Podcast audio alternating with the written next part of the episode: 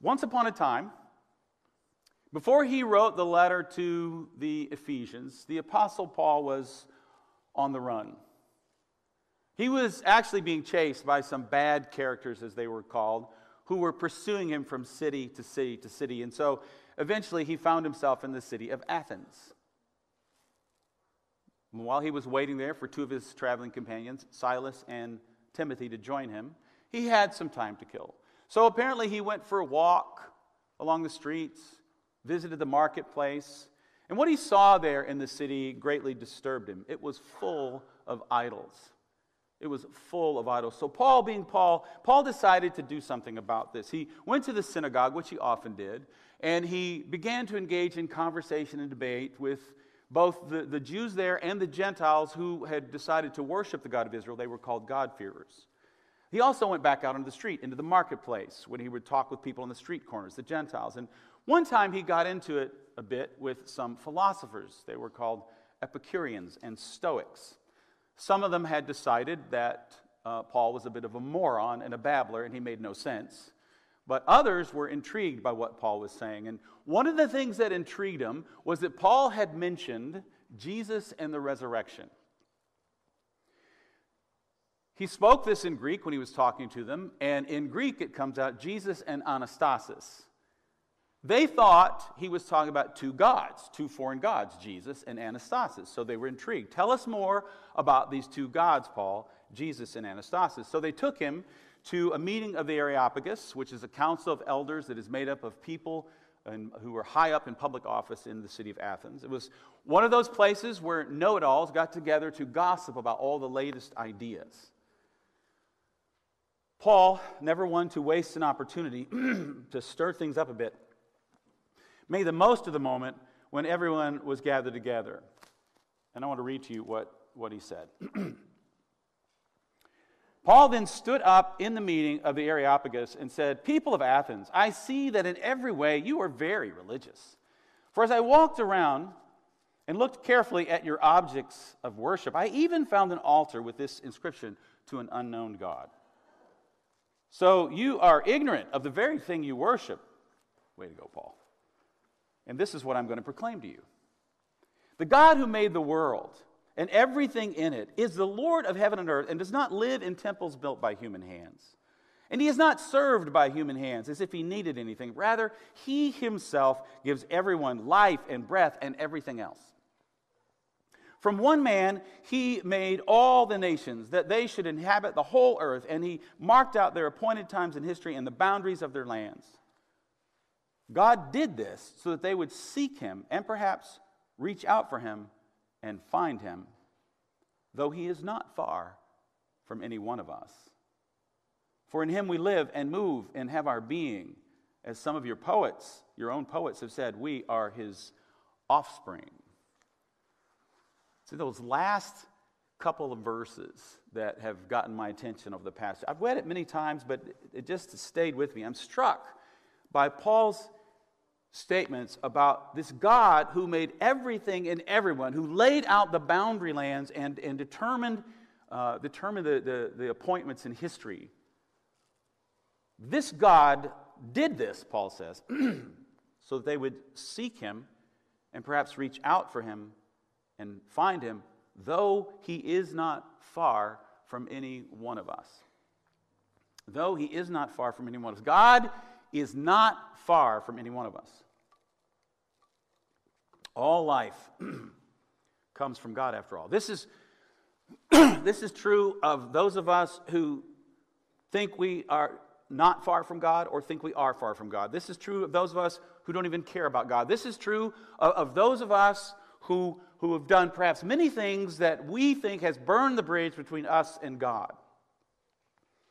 God is not far from any one of us. God is not far from you, whoever you are. Paul is speaking to Greeks here. Gentiles. And this tells us something powerful that we need to pay attention to. For these Greeks would have known that according to the practices and the teaching of Judaism, they, the Gentiles, were not welcome. In fact, as some of you know, there was a four and a half foot tall wall in the temple complex in Jerusalem that separated the court of the Gentiles from the court of the Israelites. The court of the Gentiles is that outermost space, the flat space in the, in the diagram there in that picture. And the dividing wall is the fence around that, known as the balustrade. You can see it labeled there at the bottom. The historian Josephus tells us that at 13 points all around that wall there were inscriptions. Archaeologists have actually discovered the remains of two of these inscriptions, one of which the Cogswells and the Kincannons have seen up close on their trip to Israel back in 2020. Kurt, Kurt sent me a picture of that artifact. 13 times around this wall, this inscription warned any Gentiles no foreigner is to enter within the forecourt the balustrade around the sanctuary. Whoever is caught will have himself to blame for his subsequent death. Not exactly rolling out the welcome wagon, is it? now, which of us would not feel that God was far from us if we were to encounter such a sign? This dividing wall was both a symbol and the cause of incredible division between Jews and Gentiles. And it would appear, the way they would have understood it, it would appear also between themselves and God. And yet, Paul says, the truth is, God is not far from any one of us, and indeed, God wants to be found by us. It's not unlike what our nation experienced in the days before the civil rights movement of the 50s and 60s. There were white churches who did not want African Americans worshiping with them. Fortunately, most of them knew that wasn't how God felt about the matter. They knew God wanted to be found and known and worshiped by them, and so they did the only thing they could do. They started their own congregations. I know of at least one congregation where that happened here in Lafayette. this kind of division and distance, both from Israel and from God, the God of Israel, is, is what the Apostle Paul is dealing with in his speech in the Areopagus in Acts 17 and in our passage in Ephesians 2 for today. Last week, Pastor Kristen told us that her, her passage, chapter 2, verses 1 through 10, and ours, verses 11 through 22, are, are parallel in structure. She used three phrases to walk us through the first 10 verses of last week, and I'm going to I'm going to use very similar phrases this week as well for today's passage, for these passages mirror one another. Those three phrases are who they were, what they've been given, how we should live. First, Paul wants to talk about who they were. In verses 1 through 10, Paul dealt with their relationship with God and who they were before Christ rescued them. In verses 11 through 22, Paul directs his words more to the Gentiles in particular. Once upon a time, he says, they were excluded from God's promises and God's people.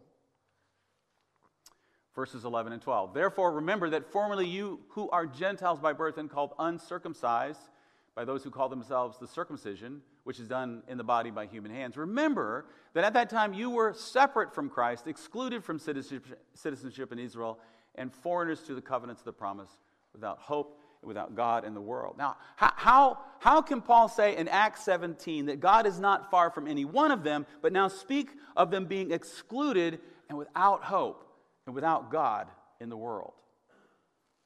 First, Paul speaks of a time before Christ's death and resurrection. With Good Friday and Easter Sunday, something radical has happened. Good Friday is what scholar, New Testament scholar N.T. Wright refers to as the day the revolution began. Something changed when Jesus died on the cross. Second, this stark division between Jews and Gentiles caused them to think that God was far from them, but this was never God's intention. No, God is the God of all nations, not just the Jewish Jewish people. The the people of Israel were not chosen for their own sakes and their own salvation alone, but they were chosen to bring God's blessing, God's, God's name to all the families of the earth, as God told Abram back in Genesis 12. Go to the land I will show you, and I will make, you, uh, make of you a great nation, a nation through whom all families of the earth will be blessed. But this didn't happen. Instead, Gentiles were excluded from God and all of God's gifts, even though God was not far from any one of them. But again, God did something. And this takes us to our second phrase in the structure of Paul's argument what they've been given. what they've been given. In last week's passage, verses 1 to 10, they were given life. God, they were dead, but God raised them from the dead, made them alive, and seated them with Christ in the heavenly places. Paul now takes this idea of what the Gentiles have been given in Christ and he pushes it to a whole new level. Verse 13. But now in Christ Jesus, you who once were far away have been brought near by the blood of Christ. Whereas once they were separate and excluded, not only from God, but from God's people. Now they have been brought near by the death of Christ on the cross. But Paul has even more to say about that, so he continues in verse 14. For he himself is our peace, who has made the two groups one and has destroyed the barrier, the dividing wall of hostility, by setting aside in his flesh the law with its commands and regulations. Not only has God made us alive, God has made Jews and Gentiles into one people. For this too is very much part of the good news about Jesus. We, we, we are so individualized in our mindset in 21st century United States of American culture that we often cannot see that God wants a people, not just us as individuals. I've heard it said that multi ethnic, multi racial diversity, diverse communities of faith are the result of the good news of the gospel of Jesus Christ, a byproduct, but they are not the gospel. The Apostle Paul disagrees. The Apostle Paul disagrees. The good news is not only that we can be reconciled to God, we can also be reconciled to one another. And if Jews and Gentiles can become one people, and just so everybody's on the same page here, when I say Jews and Gentiles, there's nobody in this room that's not included in that, in one of those two groups. Most of us, I'm guessing, are Gentiles. There might be some people with Jewish ancestry here. Those were the two groups. Still to this day, according to Judaism, Judaism, the two groups, Jews and Gentiles, you're one or the other. And if God can do that with Jews and Gentiles, He can do that with any other ethnic grouping we could name. Christ is our peace. Notice this Christ is our peace with one another. Doesn't mention God here. It's true of God too. Don't, mis- don't misunderstand. Christ is our peace with one another, even our enemies. And in Christ, God has made, past tense, the two groups one. Paul says this a bit differently over in Galatians chapter 3. There is neither Jew nor Gentile, neither slave nor free, nor is there male and female, for you are all one in Christ Jesus. Back in Ephesians 2, Paul goes on to say that Christ's death has destroyed this dividing wall of hostility. Paul is referring to the balustrade we talked about earlier, that four and a half foot wall that separates Jews from Gentiles in the temple. Threatened death to any non Jew who crossed the boundary. That's what he has in mind. That wall is gone, Paul says. But he's not so much talking about the wall itself as using the wall as a metaphor to talk about the Jewish law or the Torah. Christ destroyed this wall, verse 15 says by setting aside in his flesh the law with its commands and regulations. The wall is the law. The metaphor of the balustrade stands in for the real issue, the impact the Torah and its laws has had on Jewish Gentile relationships.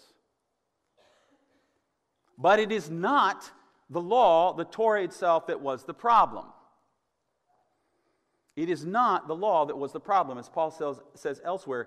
The power of sin at work in the people of Israel was to blame, not the law. The power of sin. We think we hear the word sin, we want to say sins. We think of sins as something we do, but Paul has something else in mind here. It's a power. Sin. Not one sin, sin, all of it. The power of sin was at work in the people of Israel. That's what is to blame, not the law. Over in Romans 7, Paul says, We who have come to Christ are not under the regulations of the Jewish law, but he adds that that doesn't mean that the law is sinful. For example, Paul says, Were it not for the law, he himself would not know that he's not supposed to covet, that he's not supposed to desire other things that other people have. Romans 7, verse 8. But sin, sin, seizing the opportunity afforded by the commandment, you know, when you're told not to do something, you want to do it produced in me every kind of coveting. Further down in verse 11. For sin, he says the same thing again, seizing the opportunity afforded by the commandment, deceived me. Sin deceived me. And through the commandment, put me to death. Sin put me to death. So then, the law is holy, and the commandment is holy, righteous, and good. The law is not the problem. Sin. Sin was the problem. The power of sin at work in us took what is good and holy and righteous and, and corrupted it. That's what sin does. It takes good things and it corrupts them. That's what sin did in the relationships between Jews and Gentiles. The, the law was meant to make of Israel a people through whom God would bless all the families of the earth. But sin at work in the hearts of the people corrupted the good and holy purposes of the law. It became a dividing wall of hostility instead. Ah, but Christ's death has put to death this hostility. Again, back in Ephesians 2, last part of verse 15. His purpose was to create in himself one new humanity out of the two, thus making peace, and in one body to reconcile both of them to God through the cross, by which he put to death their hostility.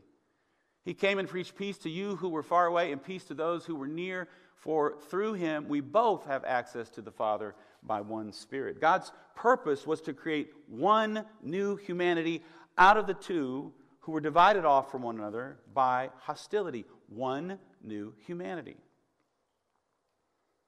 The reconciliation of people groups in the death and resurrection of Jesus is very much a part of the gospel message. It is not only about our individual forgiveness and salvation, it is about becoming one people.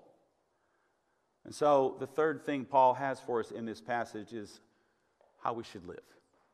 How we should live. And with that, you may notice I switch pronouns. For now, after the work of Christ, there is no us and them, there is only us. This is not just about the people of Ephesus in Paul's day, it's about us. So Paul writes to us in verse 19 Consequently, you are no longer foreigners and strangers, but fellow citizens with God's people and also members of his household built on the foundation of the apostles and the prophets, with Christ Jesus himself as the chief cornerstone. In him, the whole building is joined together and rises to become a holy temple in the Lord. And in him, you too are being built together to become a dwelling in which God lives by his Spirit. This is beautiful. Paul takes the very thing that was bold and impo- a bold and imposing symbol of the division between Jews and Gentiles, the temple, and he turns it on its head. Now, we who once were far off, estranged, excluded, we have become members of God's very household. In fact, he says this again over in 1 Peter chapter 2. In fact, we are the very stones that join together to become the temple. Living stones. We are now the temple. We and what we might remember from our time in the first 11 chapters of Genesis back in the summer is that the temple was meant to be a place that represented, called to mind the Garden of Eden. Symbols of the garden were built into its design, woven to, into the fabric of its curtains. Why? Because both Eden and the temple were places where, here we go again, heaven and earth overlap. A place where God dwells with us as our Emmanuel, a Hebrew word that means God with us. I hope you're catching this. We are now the place where heaven and earth overlap. Began in the garden, moved to the tabernacle, then to the temple, then to Jesus, now to us. To borrow from the images of the last couple of the, the two ages we talked about over the last couple of weeks, we are that place where this present age and the age to come overlap. And we most fully represent that overlap between this age and the next age when we are one in Christ Jesus. When whatever divides us can be set aside race, ethnicity, classism, poverty, wealth, gender, minor doctrinal disagreements, and politics. In her book, Atlas of the Heart, Brene Brown quotes from a March 2019 article in the New York Times entitled Our Culture of Contempt. The author, Arthur C. Brooks, says this Political scientists have found that our nation is more polarized than it has been at any time since the Civil War. One in six Americans has stopped talking to a family member or close friend because of the 2016 election. Millions of people organize their social lives and their news exposure along, with ideolo- along ideological lines to avoid people with opposing viewpoints. What's our problem? He goes on to suggest something named by the National Academy of Sciences called motive attribution asymmetry. I should have put that up for you, but motive attribution asymmetry. That is the assumption that your ideology is based on, I mean, that your ideology is based on love, while your opponent's ideology is based on hate. Then he, has, he adds this daunting assessment. The researchers found that the average Republican and the average Democrat today suffer from a level of motive attribution asymmetry that is comparable with that of Palestinians and Israelis.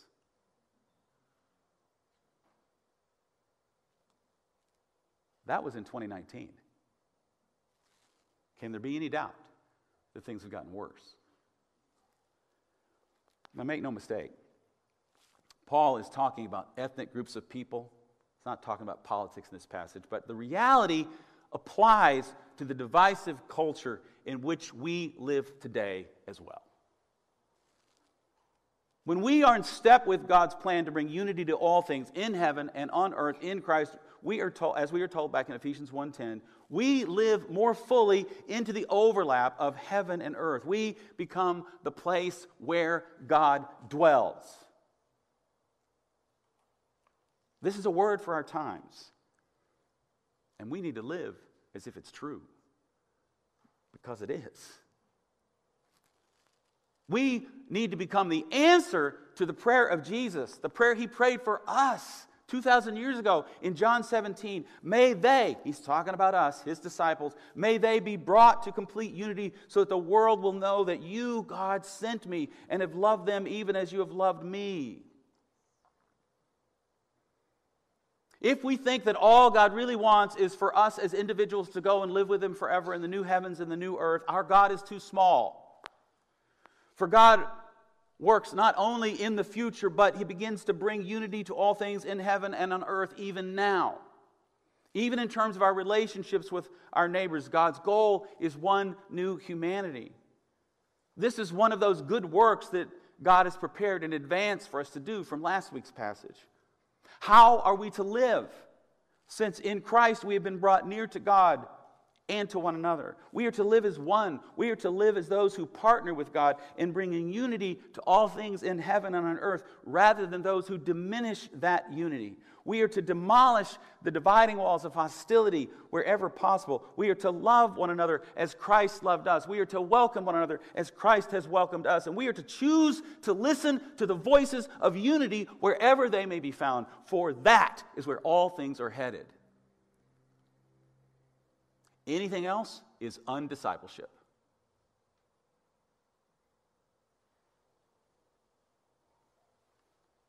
Today is World Communion Sunday. All over the globe, people from every tongue, tribe, and nation who have been brought near by the death of Jesus Christ and his resurrection will take part in this sacrament along with us. It is a reminder to us of the words of the Apostle Paul in Ephesians 2. We have been brought near. Here's some good news. Overall, the global church with a capital C, all of us, overall, the global church is doing well in these things. When it comes to the division, at least between ethnic groups, I'm not saying we always all get along, I'm not saying that. But overall, historically, we're doing well. Philip Jenkins, a professor of history at Baylor University, has stated that Christianity is, in fact, the, the most ethnically diverse religious movement in history. We don't always do it well. We certainly do not do it perfectly, but we are doing it. May God lead us ever deeper into these things.